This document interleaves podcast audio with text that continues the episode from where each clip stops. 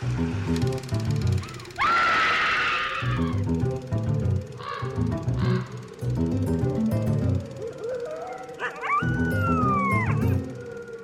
and welcome to Scream Scene, the horror movie podcast where usually we watch every horror movie ever made in chronological order and then we rank them from best to worst.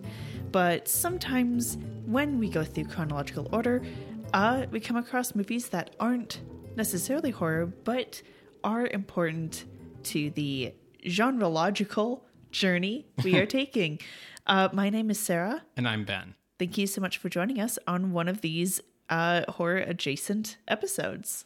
Yes. Um, this is the first horror adjacent episode we're doing since we kind of switched format on these. Uh, so previously they were bonus episodes once a month, uh, but we have since integrated them into the regular cadence of the show. Um, hence why we're not saying it's a bonus episode. It's just part of a regular episode. Yes, and we're we're sort of covering them in chronological order, just because it, it makes it a lot easier for us, honestly. Yeah. Uh, with covering this stuff on the show. How are you doing, Ben? I'm doing pretty good today. Um, we've kind of had like a bit of a, I want to say like muted or relaxed weekend here at Castle Scream Scene. Um, in Canada, the day before we recorded this, uh, it was Remembrance Day. We always like go out and go to a ceremony. And uh, then we kind of, for the rest of the day yesterday, just sort of sat around and took things easy and watched uh, a Studio Ghibli movie called Whisper of the Heart that I hadn't seen yet and uh, really enjoyed. Had good cat content. This is true.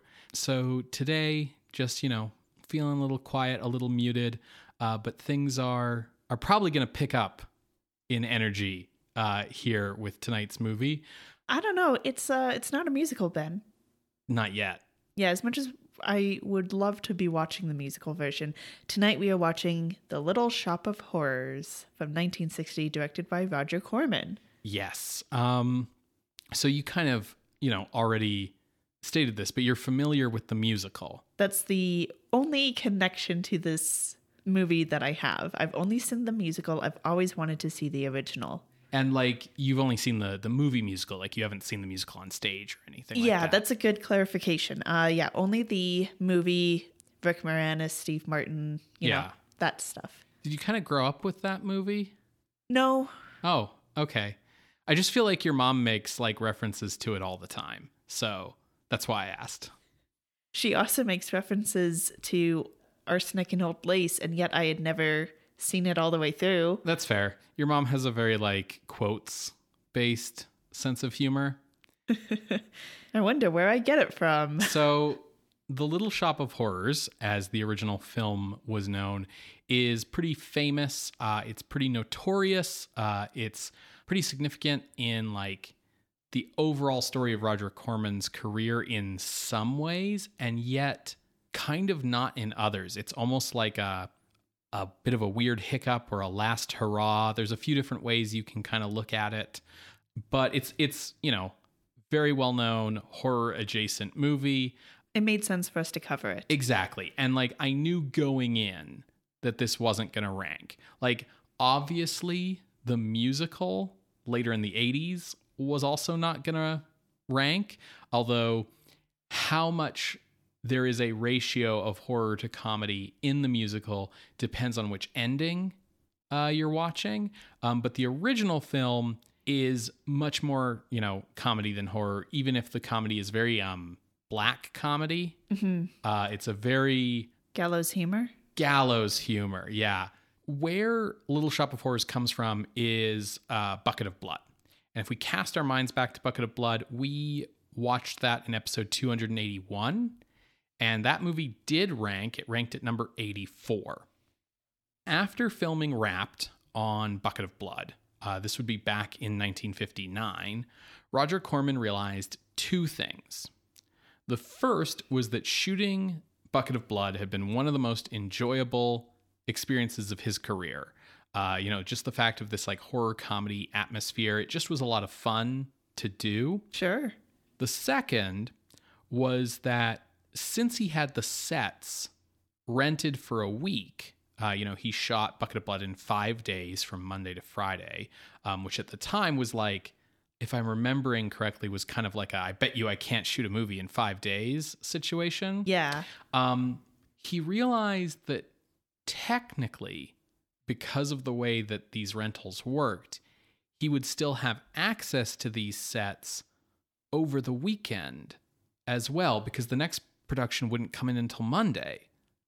Could he shoot an entire extra movie in the two days remaining that he had? Fascinating. Does he have a script at this point of realization? no. Okay, so he's doing full pre production in this weekend as well. No, no, no. So Okay. he, he kind of has this realization before he's shooting Bucket of Blood. Okay. Like pre production for this movie happens while Bucket of Blood is shooting, essentially. So still a condensed schedule. Oh, very much so. Okay. Yeah. I mean, if anyone could shoot a movie in two days, it would be Roger Corman, right? hmm The production of Little Shop of Horrors, as I kind of hinted at a little while ago, was be kind of something of a last hurrah from Corman in the sense of directing the kind of B movie fare that he had built his career on up to this point. Mm-hmm. He would continue to produce these kind of cheap B movies, but as we've already seen, he makes this transition to like bigger budget fare with Fall of the House of Usher. Now, Little Shop of Horrors was shot before Fall of the House of Usher, uh, even though it was released after. I think that's important to note. Um, and so Corman, as a director, moves up to this higher budget category um, and doesn't ever really go back to these kinds of like super cheap movies as a director. He does continue to produce these kinds of movies for like the rest of his career. Yeah, well, that leads into the Roger Corman School of Directors who would be directing these while he would be producing them. Yes, that is entirely correct. So, part of the reason for why kind of Corman got out of these kind of B movies was, you know, that ascension into higher budgets with Fall of the House of Usher. But there was also um, in and around this time a change that was happening in just like the economics of Hollywood that was about to make doing these kinds of movies a very different economic proposition. Because in 1960, in January of 1960, uh, the Writers Guild of America and the Screen Actors Guild both went on strike. You see, there was this new technology, and it had come in and kind of disrupted the way that like the traditional distribution economics of Hollywood worked, and it meant that um, people were able to like watch things almost like on demand and like over and over again as well and like rewatch things. And it meant that like content you had created like years ago could still be like recycled indefinitely without like any like value to you other than you know what you were originally paid for it. And maybe at the time it wasn't too valuable but now it's much more valuable. And isn't that kind of unfair? Um, and so television big sort of disruptor uh, in the 1950s right? Um, so what the result of the 1960 writers and actors strikes was was it ended the idea that when a producer bought your work you know when they paid you for the film they now owned the work you did for that in perpetuity Yeah. Instead, we now had this idea of royalties mm. in perpetuity for this work. So that, you know, if you did a TV show and they reran that TV show for years and years and years, and maybe that show's even more popular in reruns than it was originally, you'd get paid a little bit, you know, a couple cents on the dollar for every rerun. Or if the movie that you did was sold to TV and was getting shown on TV over and over again, you'd get some royalties on that every time it was shown. And that meant, from Roger Corman's side of things, that a movie could continue to cost its producer money long after that producer had made that movie, which meant that he was going to need to kind of switch to a different business model than what he'd been doing up to now, which was the I'm going to make a movie, it'll make money, and then I'll make the next movie on the profits of the last movie because now your budgeting needed to change and your thinking about how you were financing things needed to change because you needed to be able to pay these royalties forever. So, Little Shop of Horrors was very intentionally scheduled to be shot before these new rules would go into effect. Mm. We we talk a lot about Roger Corman and we always try to acknowledge when he is a little shady. You know, the thing is is it is admirable the way he was able to get so much out of so little, right? There's an efficiency to what he's doing that you have to admire. But you have to kind of be a little skeezy to get that sort of efficiency as well. And you have to recognize where the loopholes are and where you can take advantage of things. And advantage of people. Yes. All of which is to say, Roger Corman is a whole person. Yes. Which means he is not all good and not all bad. Problematic fave. So, Charles B. Griffith, who had convinced Corman to try the horror comedy format to begin with, with Bucket of Blood, um, he was kind of the natural person to start writing a script for this new idea. So, he got to work on a script, you know, right away. Um, I believe all in all, it was written in three days. Wow. Uh, which is funny because it was completely rewritten three times. Like, I think there was a different version of the movie on each day. Initially, um, the story was about a private eye investigating a music critic named Draco Cardula, who turns out to be a vampire. What? Really? With a name like that? And that movie was called Cardula. and it was on the basis of that script that the actors were cast. So they were like, okay, who do we want to play these roles in this script? Basically, drawing from like kind of the stock company of Roger Corman people, especially people who were already working on Bucket of Blood. So it could be like, hey, can you just come over for the weekend and like shoot another couple days? And so that was the script that was like sent out to actors and and so on. And uh, actor Mel Wells was going to play the main villainous role of Draco Cardula. Now, the next day, the script was totally rewritten to a different premise called Gluttony, which was that's, going. That's a better title. this was going to be about a restaurant chef who uh, cooks the customers. Okay, yeah, you know? I like this. Um, the problem is you couldn't do cannibalism per production code. Oh. So. Well, see, they're not eating people, they're just eating pies, Ben. So Griffith and Corman got really drunk. And, uh, you know, late on the second day, Griffith kind of threw out the idea what about a man eating plant? And Roger said, sure. And so the next day, Griffith wrote a script called The Passionate People Eater. And that's the script that was shot and was there on the day when the actors showed up. I'm glad they changed the title from that. The private eye elements from Cardula morphed into a framing narrative for the story of uh, the passionate people eater um, that is a parody of the Dragnet television series. Good. The story you are about to see is true. The names have been changed to protect the innocent. So if you if you don't know Dragnet, listener, there's actually probably a good chance you know things from Dragnet that have continued to be parodied in pop culture to this day to the point where like people still make these references without even knowing where they're from. Just like the Naked Gun franchise, you know? Mm-hmm.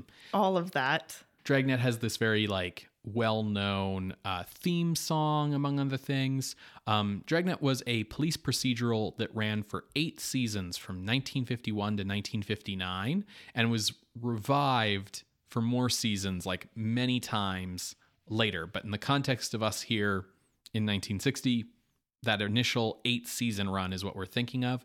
The show starred uh, series creator Jack Webb as Sergeant Joe Friday and Ben Alexander as his partner, Frank Smith. And they were detectives working for the homicide department of the LAPD.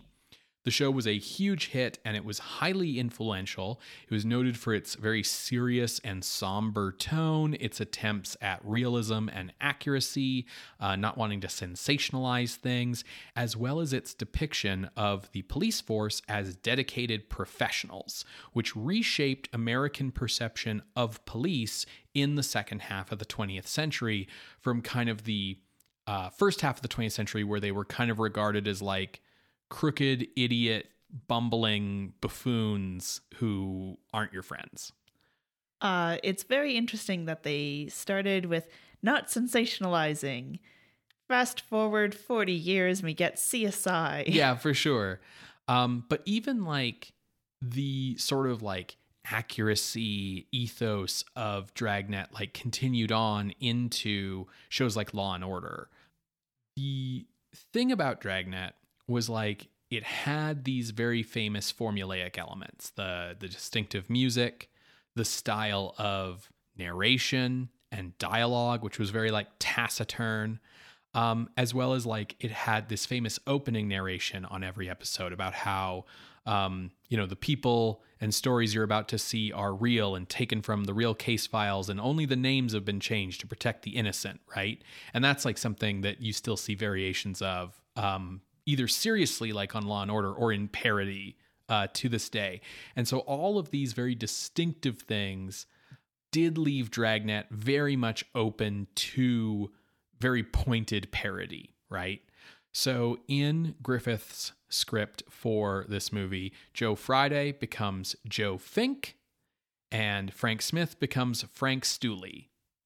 The lead in the film's cast, playing the role of the nebbish, nerdy Seymour, was offered to Bucket of Blood star Dick Miller, uh, but he turned it down because he was like, I was in almost every scene of Bucket of Blood for like five days. I wanted a weekend. So he chose to play a supporting role in the film, you know, so he's still in this movie, but didn't have to shoot as much. Uh, so instead, the role of Seymour went to actor Jonathan Haze, who was born Jack Schachter in Pittsburgh in 1929. Uh, his cousin was famous jazz drummer Buddy Rich, one of the people widely considered the best drummers of all time. Uh, and Schachter kind of got involved in showbiz, like working as an assistant for his cousin. And he had been acting in minor roles in Roger Corman movies uh, since Monster on the Ocean Floor, way back in 1954. But this would be his first like lead role. Mm-hmm. The female lead of Audrey was originally written for Nancy Kulp, uh, who had yet to break out as Miss Hathaway on the Beverly Hillbillies, but she turned it down, and so instead the role was cast with actress Jackie Joseph. She was born in LA in 1933 and had really only appeared in very minor roles on TV and film before this one. Now, when Cardula became the passionate people eater, Mel Wells's role as the lead villain was changed to flower shop owner Gravis Mushnick. Now, Wells was born Ira Melcher in the Bronx in 1924 to a Jewish family. And so Gravis Mushnick takes in a lot of like Turkish, Jewish mannerisms and things. There's a very like Yiddish humor sensibility about him. Uh, Wells himself had a PhD in psychology from Columbia University uh, and had worked as a clinical psychologist in Hollywood before branching out as a radio DJ, actor, writer, and director. Interesting uh, turn of events for him. Yeah. His comic sensibilities led to Griffith uh, injecting a lot of Jewish humor into the script. Um, a lot of this movie has the kind of like telltale elements of Jewish humor, like um, thumbing your nose at authority, like self deprecating humor, things like this. So a bit of a Mel Brooks sensibility. Yeah, I think that's a, a good uh, touchstone. Jewish humor really also comes out of like the vaudeville tradition in many ways, and the cast's vaudeville bona fides were enhanced by the inclusion of Charles Griffith's grandmother in the cast, uh, Myrtle Vail. Uh, Myrtle Vail plays Seymour's mother in this film. She was born in 1888 and she started doing vaudeville when she was 15. Wow. Her big hit came in 1932 when she created the radio show Myrt and Marge, which starred herself and her daughter, Donna Damerel. The show was a big hit. It even got a movie adaptation during its run. And then in her retirement, Myrtle would appear in movies written by her grandson, Donna's son, Charles Griffith, sort of as like a favor, basically. Uh, she had already appeared in Bucket of Blood. Um, she's like the older landlady who goes to investigate. Okay. Actor Wally Campo, who plays Joe Fink and thus narrates the picture, had appeared in a number of previous Corman pictures up to this point, including Beast from Haunted Cave. And Charles Griffith himself plays a number of minor roles throughout the movie in a kind of like, oh yeah, this character's on screen for like, you know, two shots. Get get Chuck in here to do it. um, most notably in the movie, uh, he is the voice of the man-eating plant Audrey Jr. Not Audrey 2? No, Audrey 2 is from the musical. Okay. Yeah. In this movie, the plant is called Audrey Jr., an equally nonsense name for the plant. But, however, if you've bought any version of the 1960 Little Shop of Horrors on home video over the past 40 years, the chances are that the name you've seen in big letters over the title was Jack Nicholson, uh, who appears in one scene for like a few minutes. Okay. Uh, he plays the role that Bill Murray plays in the movie musical. Oh, I think I knew this actually. So, uh, Jack Nicholson is kind of a big deal. I'm going to talk just a little bit about him. Yeah, he'll be starring in a future Corman picture, right? Yes, and a bunch of other horror movies after that. So I'll have Plenty of to, time. Yeah, exactly. Um, but Jack Nicholson was born John Joseph Nicholson in 1937 in New Jersey. His mother was a 17 year old showgirl uh, who performed under the name June Nilson, and his father was either showman Donald Rose or maybe Nilson's manager Eddie King. Nobody really knows. Um, but June's parents, uh, John Joseph Nicholson and Ethel May Nicholson, took Jack in as a baby uh, and raised him as their own because June was an unmarried 17 year old showgirl. And he thought that his mother was his older sister until 1974, which was 11 years after June had passed away. Okay. In high school, he was the class clown, and in 1954, he was in detention every day for a year. That tracks with what I know of Jack Nicholson. He joined the National Guard in 1957 and served for two years, uh, which he did in order to avoid the draft. Nicholson moved out to California to visit his show business sister and decided that he wanted to be an actor. His film debut was in 1958 in the title role of the teen exploitation film The Crybaby Killer, which was produced by Roger Corman. He was 21 years old at the time, and it was the first film Corman had ever produced that failed to make a profit. Whoa. And so Corman did not want Jack Nicholson in The Passionate People Eater, uh, but he kind of had to take him because they were making this movie in two days and they needed, you know, to take who was willing to be in it, right? They needed bodies. Yes. So knowing this, Nicholson decided that he needed to play his character very over the top, very quirky, very funny in order to kind of justify the chance Corman was taking on him. And so he ends up creating one of the most memorable characters in the whole movie, despite, I think, being on screen for like two minutes. I mean, that can work. Um, he's lucky that it didn't pigeonhole him into a character actor, though. You know, Or did it? the thing is, is like Jack Nicholson is a character actor. He's just a character actor who played lead roles. yeah, that's fair. Now, while there was some on set ad libbing by Dick Miller, Mel Wells, and Charles Griffith, who felt it was fine if he ad libbed because he wrote the thing, the picture had a 98 page script by Charles Griffith that was like done by the time they started shooting and was pretty strictly kept to over the two day shoot. Um, however, the ending of Nicholson's scene in the movie was never actually shot. Oh. Um, he went in and they had all the sets pre lit and everything like ready to go. Like everything was like clockwork on this shoot. And while shooting the scene um, where he is at this dentist's office, a piece of rented dental machinery started to tip over. And without yelling cut, Roger Corman rushed forward, grabbed the falling machine and saved it, decided that that machine getting damaged wasn't worth more shooting on this set, declared that that set was a wrap for the day. Let's move on. And that's why uh, Jack Nicholson's scene like fades to black in the middle of a shot in the movie. Okay. Nicholson's performance must have won Corman over because from that point on, he continued using Jack Nicholson very regularly, and eventually, Jack Nicholson became one of the most lauded performers of his generation. But that's that's a story for another time.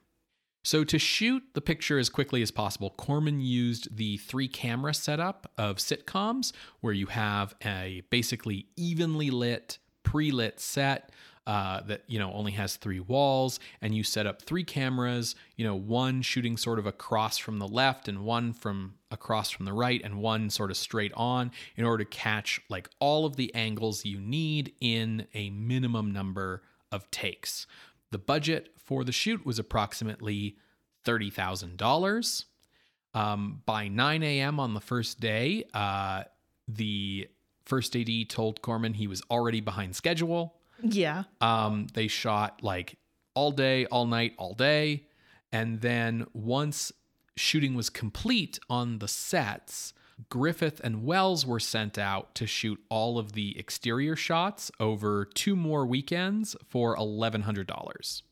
So saying that this was shot in a weekend is a bit of a misnomer. Yes. Then, because Prince- they still did location shooting, so almost like second unit Yes. shooting. Yeah, principal photography was done in two days. Um, all the exteriors were done on these extra shoots, which Corman didn't go to. So, yeah, it was very much a second unit. Um, and they shot on location in the LA neighborhood of Skid Row. Uh, which is like downtown LA, was very well known then and now for its large homeless population. And so, what Griffith and Wells did was like they went around and used like real homeless people and real neighborhood children. Basically, they would get to a spot and just whoever happened to be there, they would pay them like five to 10 cents and be like, cool, you're in the movie now. Well, you know, at least they paid them Mm-hmm. because they didn't legally have to. Sure. The movie's musical score is just a re edited version of the music from Bucket of Blood. I mean, it was good. Sure. And uh, yeah, the picture was edited, you know, very quickly.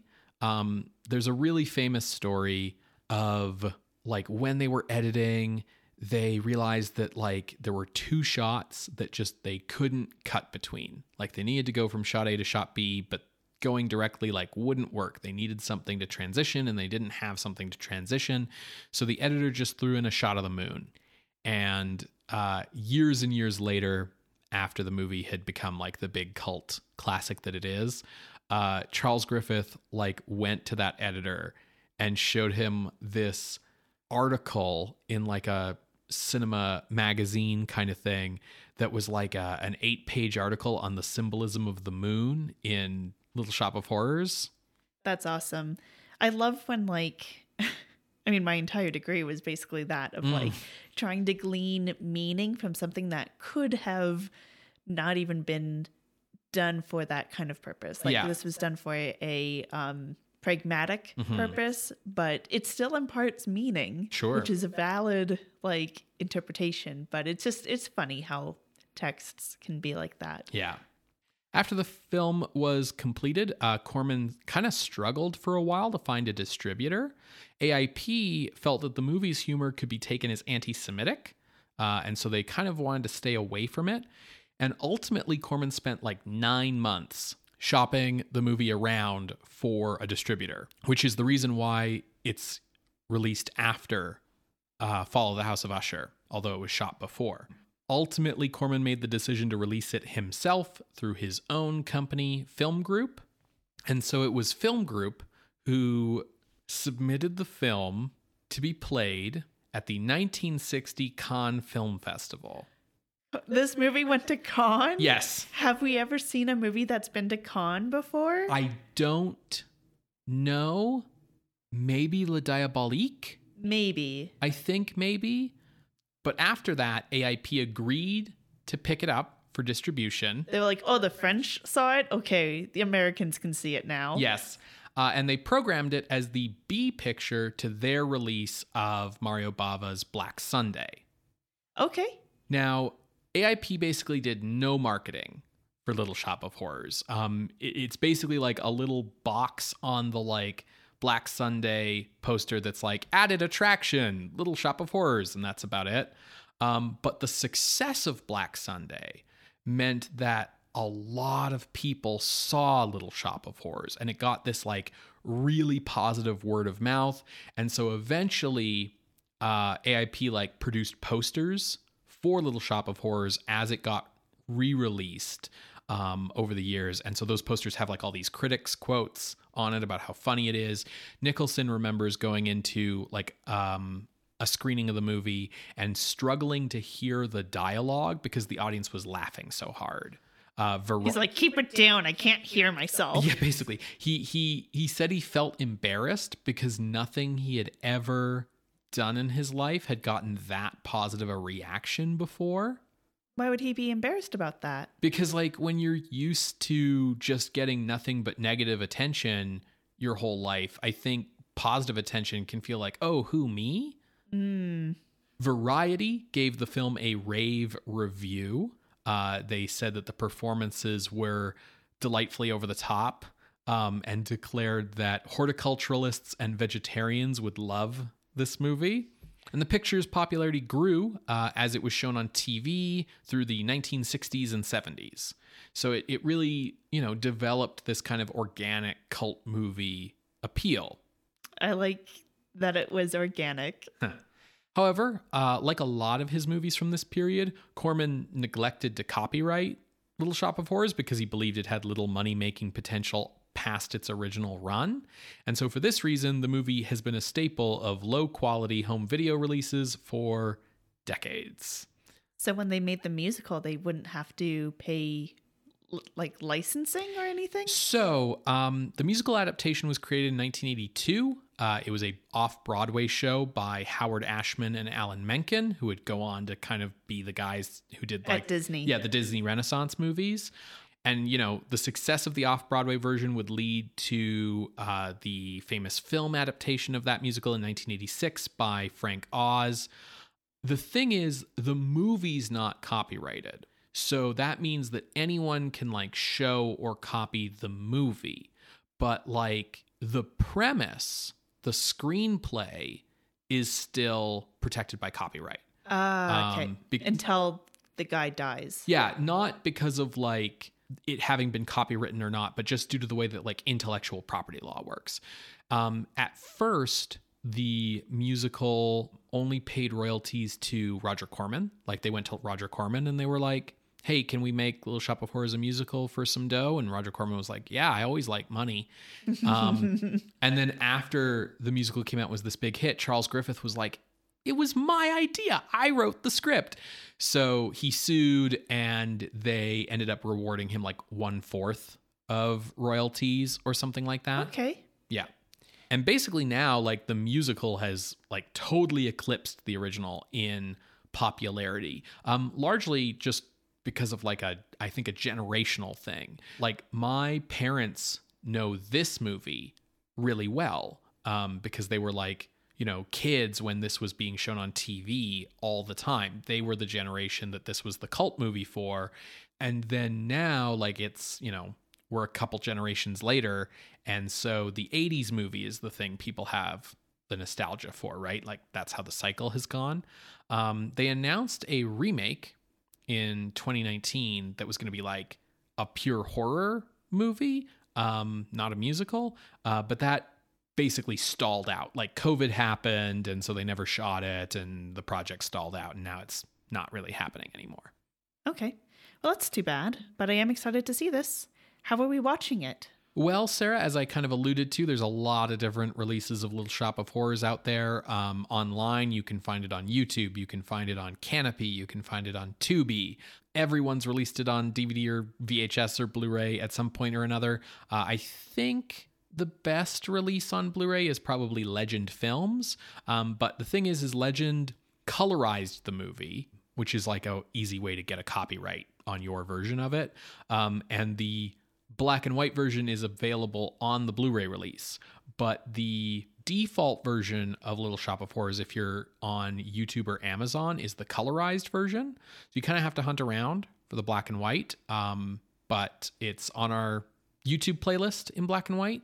Okay. And uh, if you watch it on like Kanopy, it'll be black and white. And I think Tubi as well, because that's the public domain version, I guess. Yeah. I mean, if you find the colorized version but not a black and white version, you can just like change your TV settings. I guess that's fair. Any movie can be black and white if you try hard enough. That's true. Uh, well, folks, hopefully you can find a copy to watch along. If you want to find our YouTube playlist, you can head to screamscenepodcast.com and, you know, find it there. Uh, you're going to hear a brief musical interlude, and when we come back, we will discuss The Little Shop of Horrors from 1960, directed by Roger Corman. See you on the other side, everybody.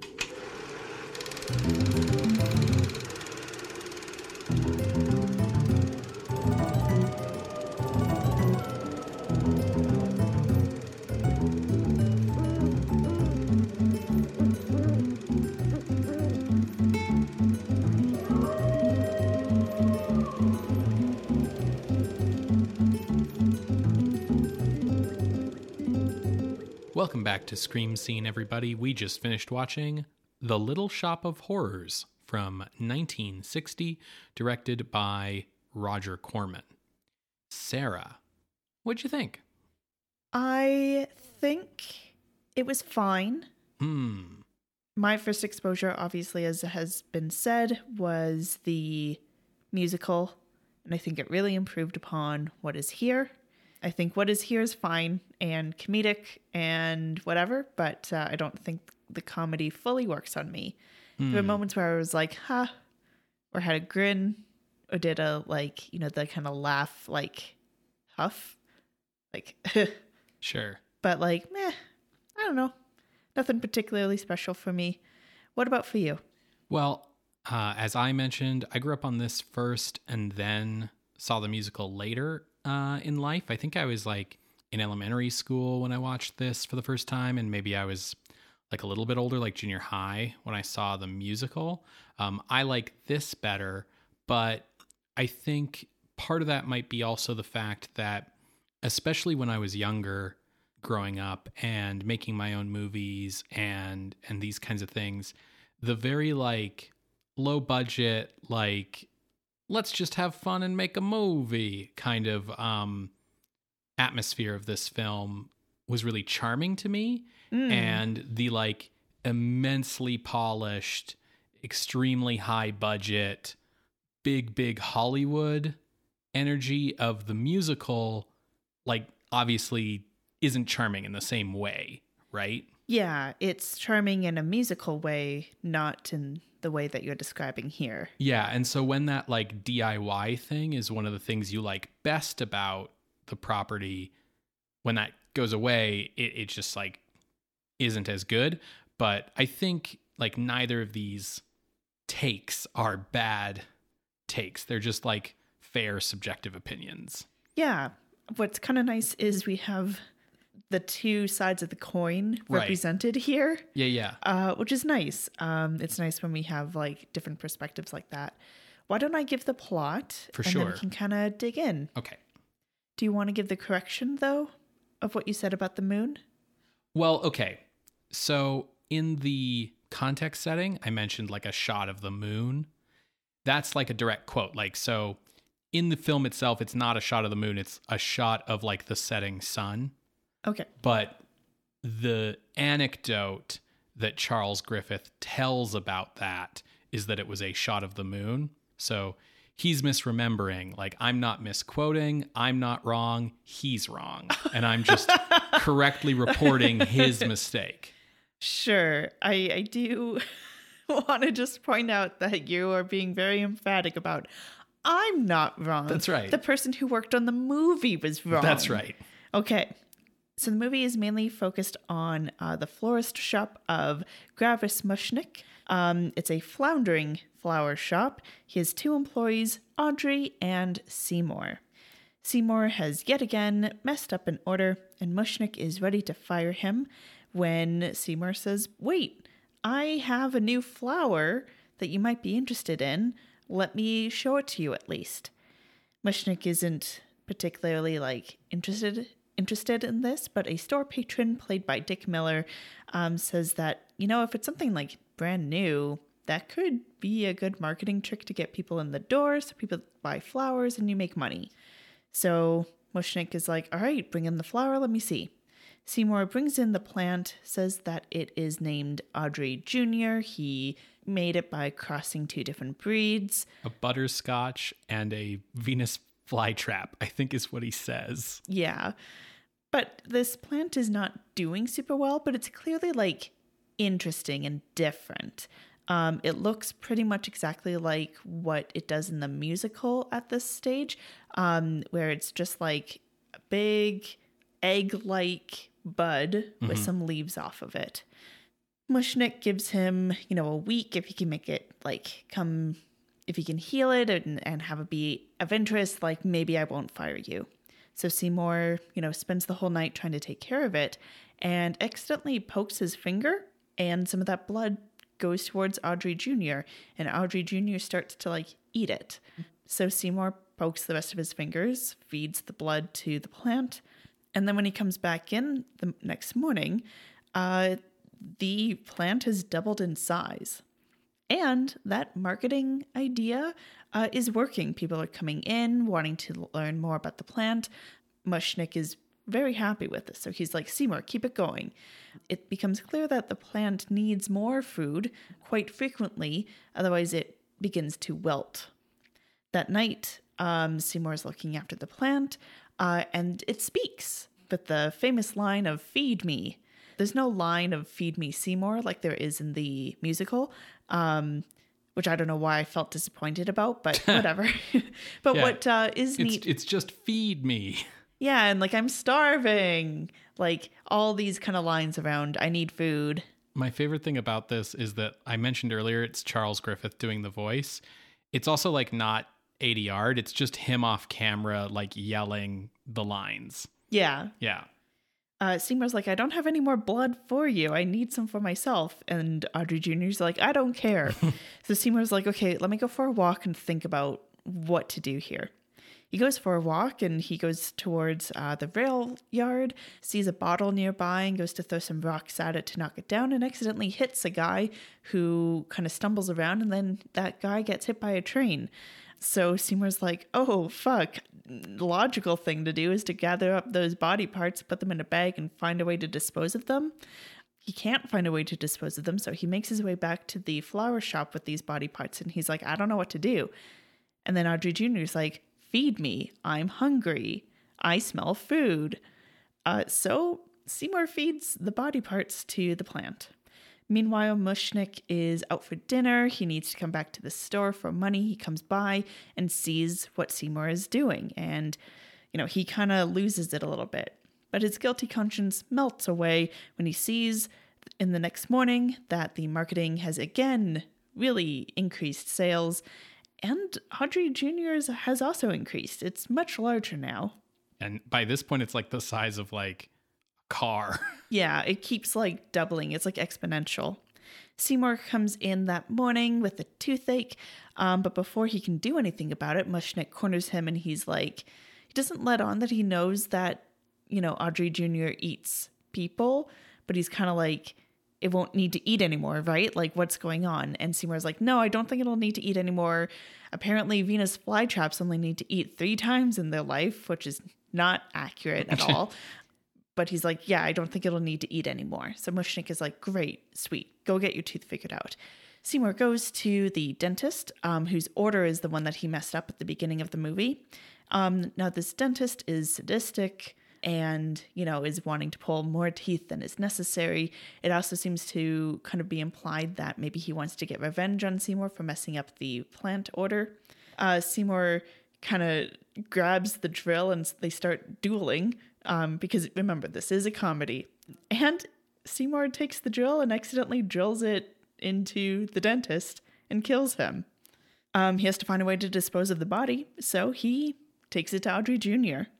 Now, the police are, have gotten involved. This is Sergeant Joe Fink and his officer Frank Stoolie. They are investigating the disappearances of a railway detective and the dentist. Um, they come to the florist shop to do some investigating at the same time as um, a representative of the Society of Silent Flower Observers comes in to see Audrey Jr., meet Seymour, and says that the society is going to give you an award for this amazing plant that you've um, put together. Audrey wants to go out on a date with Seymour. Everything seems to be coming up Seymour. Mushnick is like, Yeah, you go on your date and I'll watch the plant tonight and make sure no one else dies because he knows that every time the plant doubles in size, someone has died. As he's watching the plant in the middle of the night, Mushnick gets held up by a robber. Who I believe is played by Charles Griffith. Fascinating. Yeah. Hilarious. And he manages to talk the robber into looking inside Audrey Jr. for where the money is hidden, and so that robber gets eaten. Audrey Jr. continues to grow in size. Um, the next night, Seymour is like, No, I'm not going to do your bidding anymore. I'm not going to feed you more people. And so Audrey Jr. hypnotizes him in a very silly way.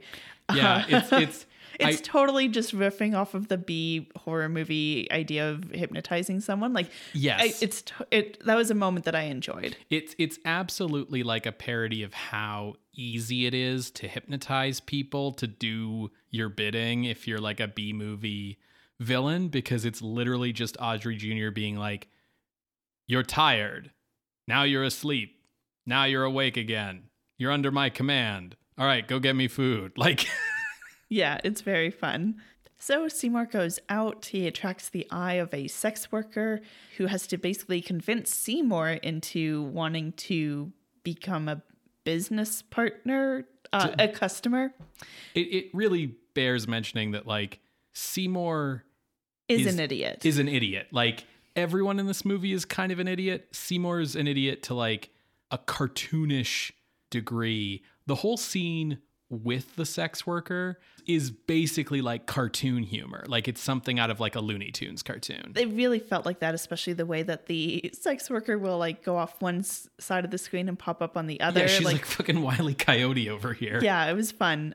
But uh, she gets um, through a roundabout way. She gets knocked out, and um, Seymour takes her to the plant. He thinks that she's volunteered for it. All right, it's the night of the awards ceremony, and you know they're hoping for like the buds to open in time for the ceremony. So everyone is here. The police are here because they have no more clues. Uh, Seymour is here. His mom is here. Audrey's here. All of the customers that we have seen and gotten to know throughout the course of the movie are here.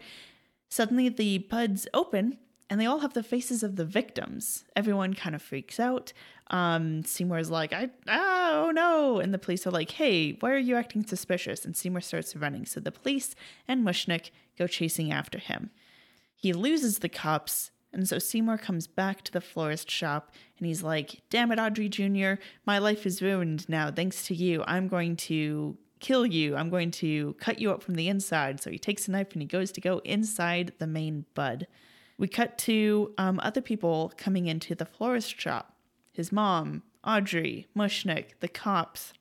And suddenly a uh, smaller bud opens up and it has Seymour's face. And we hear the voice of him saying, I didn't mean to do it, or something like I that. I didn't mean to, I didn't mean to. which is what he says to like everything Yeah. through the movie. Kind of like the uh, uh, Family Matters, like, did I do that? Yeah. Um. Anyways, and then the movie ends. hmm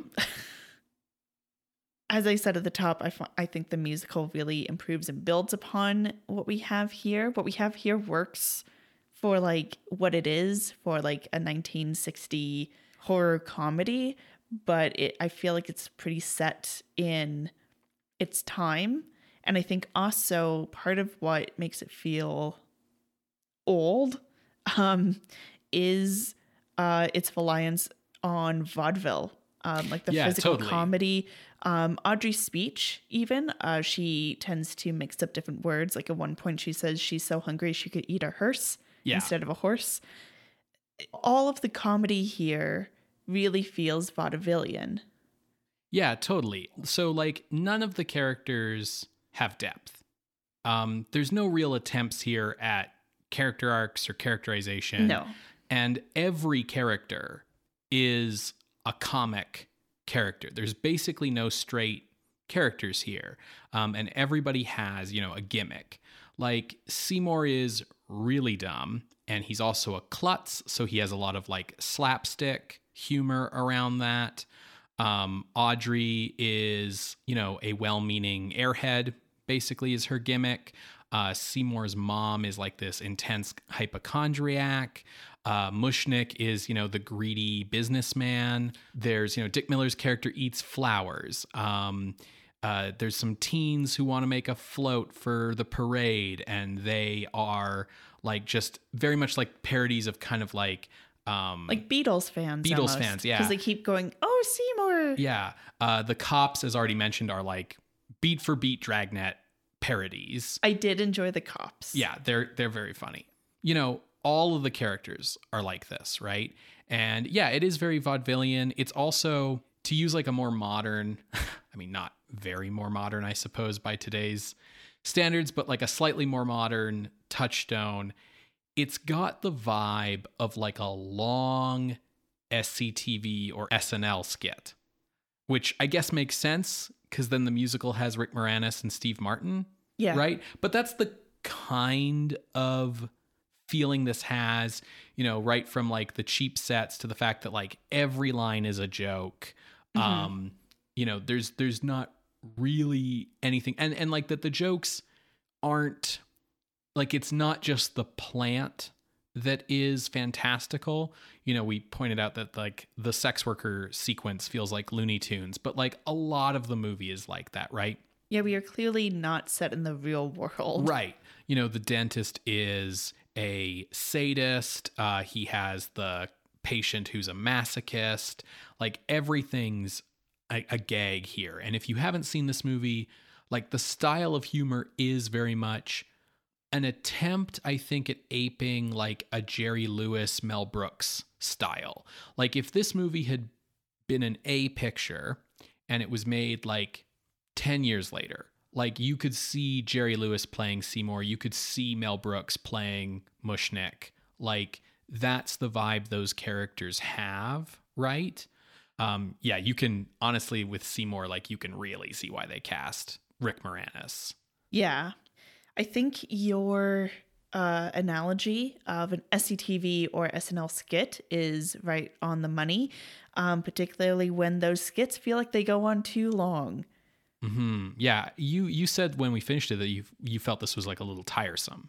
Yeah. The charm that you find in the DIY low budget thing is there for me, but it almost relies on that being the butt of the joke too much Hmm. to the point where I'm just like, yeah, I get it. They're running around. Oh, great. We're running on tires. Okay. I don't care. Yeah. Let's just fucking wrap up, my guys. Like, I just found it like a little tiresome. Um, we're running between two different locations. And I think at that point in the movie, it's like its climax. It is rightly so, I think, like assuming and relying on the comedy up to that point and in that sequence to kind of carry you through so you're along for the ride. But its charm had worn off on me by that point, so I found it tiresome.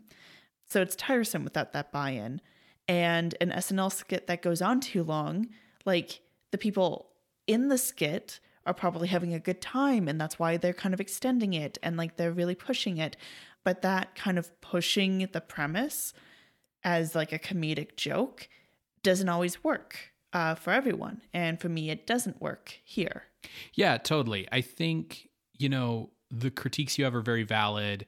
The structure of the movie is very repetitive. Yeah. Um, especially because other than like a change in joke in the sense of like, you know, the dentist is crazy and the sex worker is persistent and and so on, the basic structure of all the victims of Audrey Jr. is very similar in that like the storyline kind of goes out of its way to absolve Seymour and Mushnick of like too much responsibility for these people's deaths. Like the railway guy dies by accident.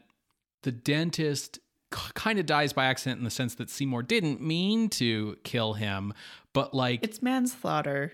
Or self defense, but not like malicious murder. Yeah, and and that's the self defense act uh, part of it too. Yeah, is like it's this guy kind of deserved it, um, and like the sex worker, they go out of their way to concoct kind of like a goofy um, chain of events to knock her out.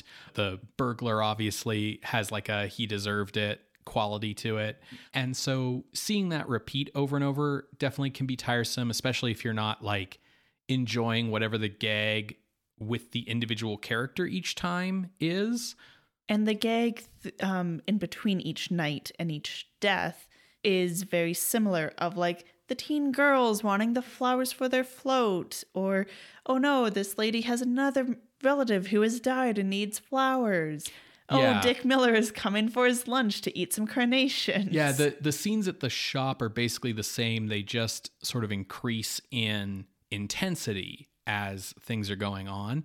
I also agree with you that the ending's a little anticlimactic. Um, the running around after Seymour is is clearly like meant to have a kind of not just like cartoon quality, but like a benny hill yeah, harkening back to like Keystone Cops yeah kind of thing of them chasing him around in increasingly ridiculous situations. But then it kind of peters out because he loses them. And then, like, we have this thing of like he wants to attack Audrey Jr.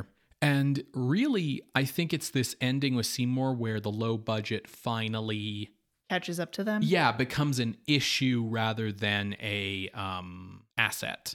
Yeah, because he grabs like a little kitchen knife and the mouth of Audrey Jr. is open and he kind of climbs inside with it and he's like, I'm gonna stab you. And then it closes on him and then we cut to a new scene, like Sarah was describing earlier. And so it doesn't, you know, have a lot of energy to it because the plant prop can't do much. Like it makes me think it think opens and closes yeah, like it makes me think of of Bela Lugosi in the water with the octopus that doesn't have the motor, right? Like shake it around, make it look like he's killing you. You know what I wanted? Hmm. When the robber goes in, he drops his gun. I wanted Audrey Jr. to have the gun and pull the gun on Seymour Mm-hmm. And have that be the climax. How wild would it have been to see a plant wielding a gun? Oh yeah, totally. Like the fact that Audrey Jr. in this movie doesn't have like vines or anything where uh, it can manipulate stuff is a letdown. a letdown. But it's also like, you know, they they shot this in a weekend. Like Listen, I'm just saying I- that would have helped the climax. Yeah, yeah. I'm saying like I and I agree with you. It's like I'm not faulting the movie for not being able to do things it couldn't do, but it is like I said, it's where the budget catches up to them and makes it weaker. And the like ultimate ending where, you know, it eats Seymour and the butt opens and it's like I didn't mean to and like it, you know, that's fine. Like it has a very like Twilight Zone ending kind of feel, right?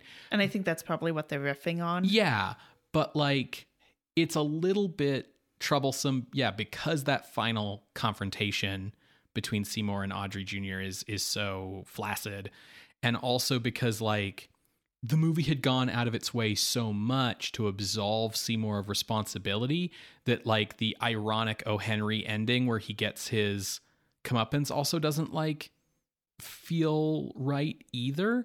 And I think that also plays into another thing that can be a weakness of this movie, depending on what your level of buy in is, uh, which is because all of the characters are comic characters, few of the characters are like likable in any way. Yeah, at no point um, is there a clear person who you feel like you want to root for.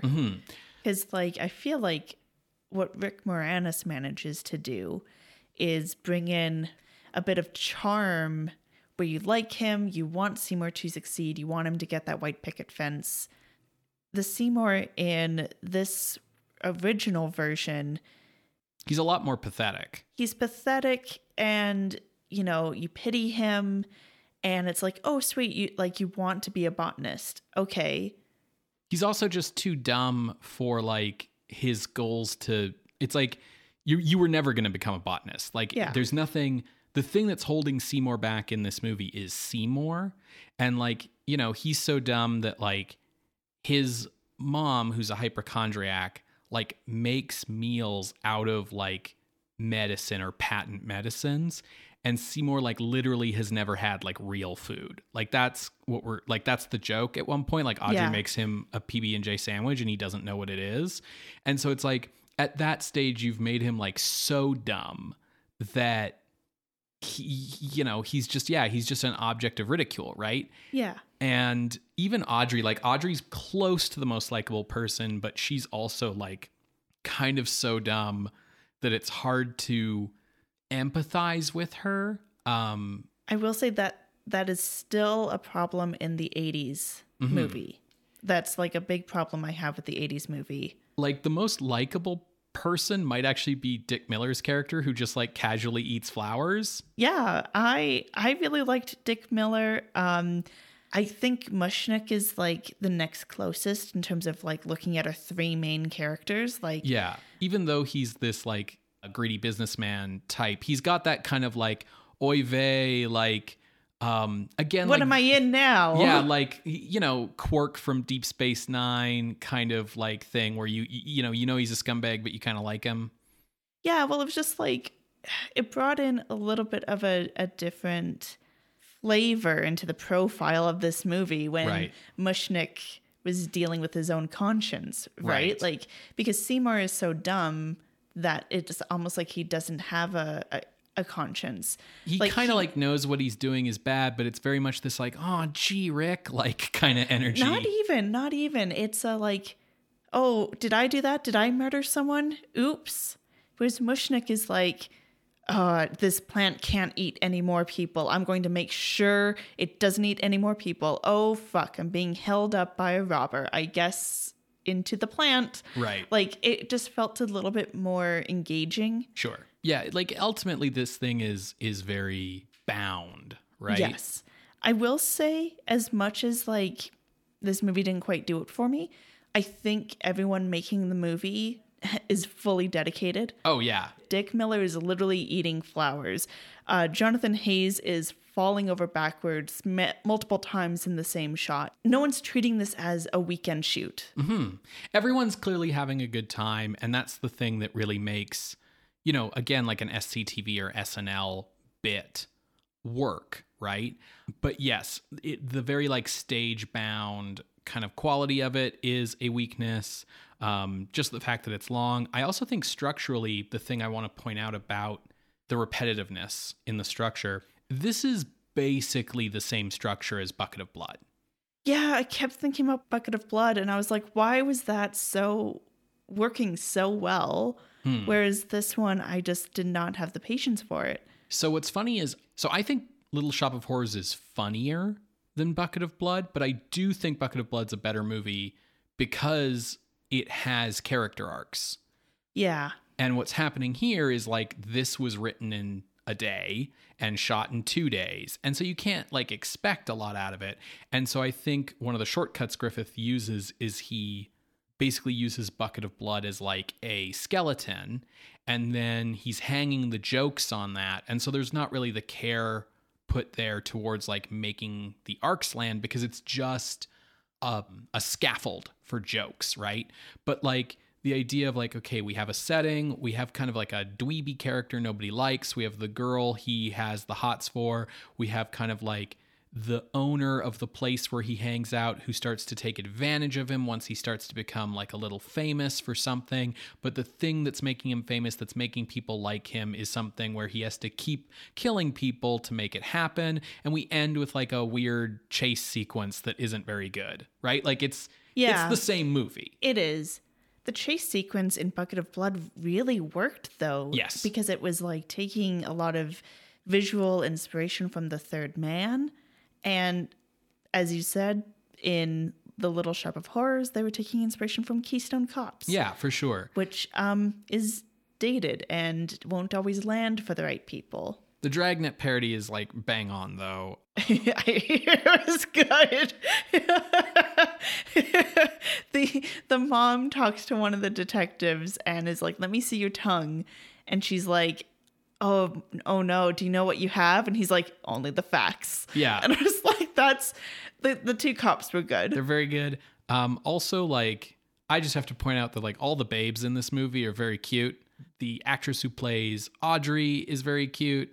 The the woman who's like the head of the flower society that's going to give him the trophy is very cute. Like, She was distractingly beautiful. Yeah. I will say. yeah, she, like, why she are looks you like in Jerry this movie? Ryan. Um, yeah, no, totally. Um, so like, you know, there's a lot of nice eye candy uh, in that regard. Um, I think something that would really help this movie out a lot and and maybe help the repetitive feeling that you were having with it. The music is bad. the music is so bad. It's still taking inspiration from like the beat stuff because it is just like It's the- reworking yeah. of Bucket of Blood. If I really wish they had taken some time and some money to make an original score, Yeah. even if it was still inspired by like beatnik stuff, like it just it does not work for this movie. It makes the chases feel like Well, unfortunately long. I think the problem is is that like the bucket of blood music, bucket of blood, like it ranked, like we ranked it, right? Like it's a horror comedy, but it sort of got one foot in still taking it seriously. And like Little Shop of Horrors does not at all. Like Little Shop of Horrors is a cartoon. And so like those chase sequences needed much more like fun, cartoony, jokey music rather than reusing the chase sequence music from Bucket of Blood because by the time we're doing the chase in Bucket of Blood, like the walls have closed in around Walter Paisley and like harsh reality has come crashing down on his like imaginary make believe world um and you know things get dark. Whereas for the for Little Shop of Horrors like they do a bit where like Mushnick goes to like trip Seymour and Seymour who's tripped over everything all movie like leaps over his foot. He's getting chased by cops who are parodies of the guys from like Dragnet. Like it he hides in a toilet. right Like, it's Scooby Doo. Yes, I mean, yeah, absolutely. It needs to have different music, and I think if if this movie had some music that was unique to it, I think it absolutely would have um, improved the vibes of it.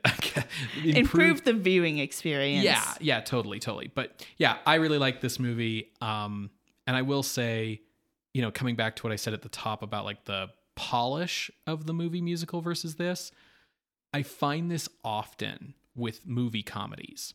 I really like sketch comedy. I really like SCTV. I really like SNL. Both of those shows have their ups and downs.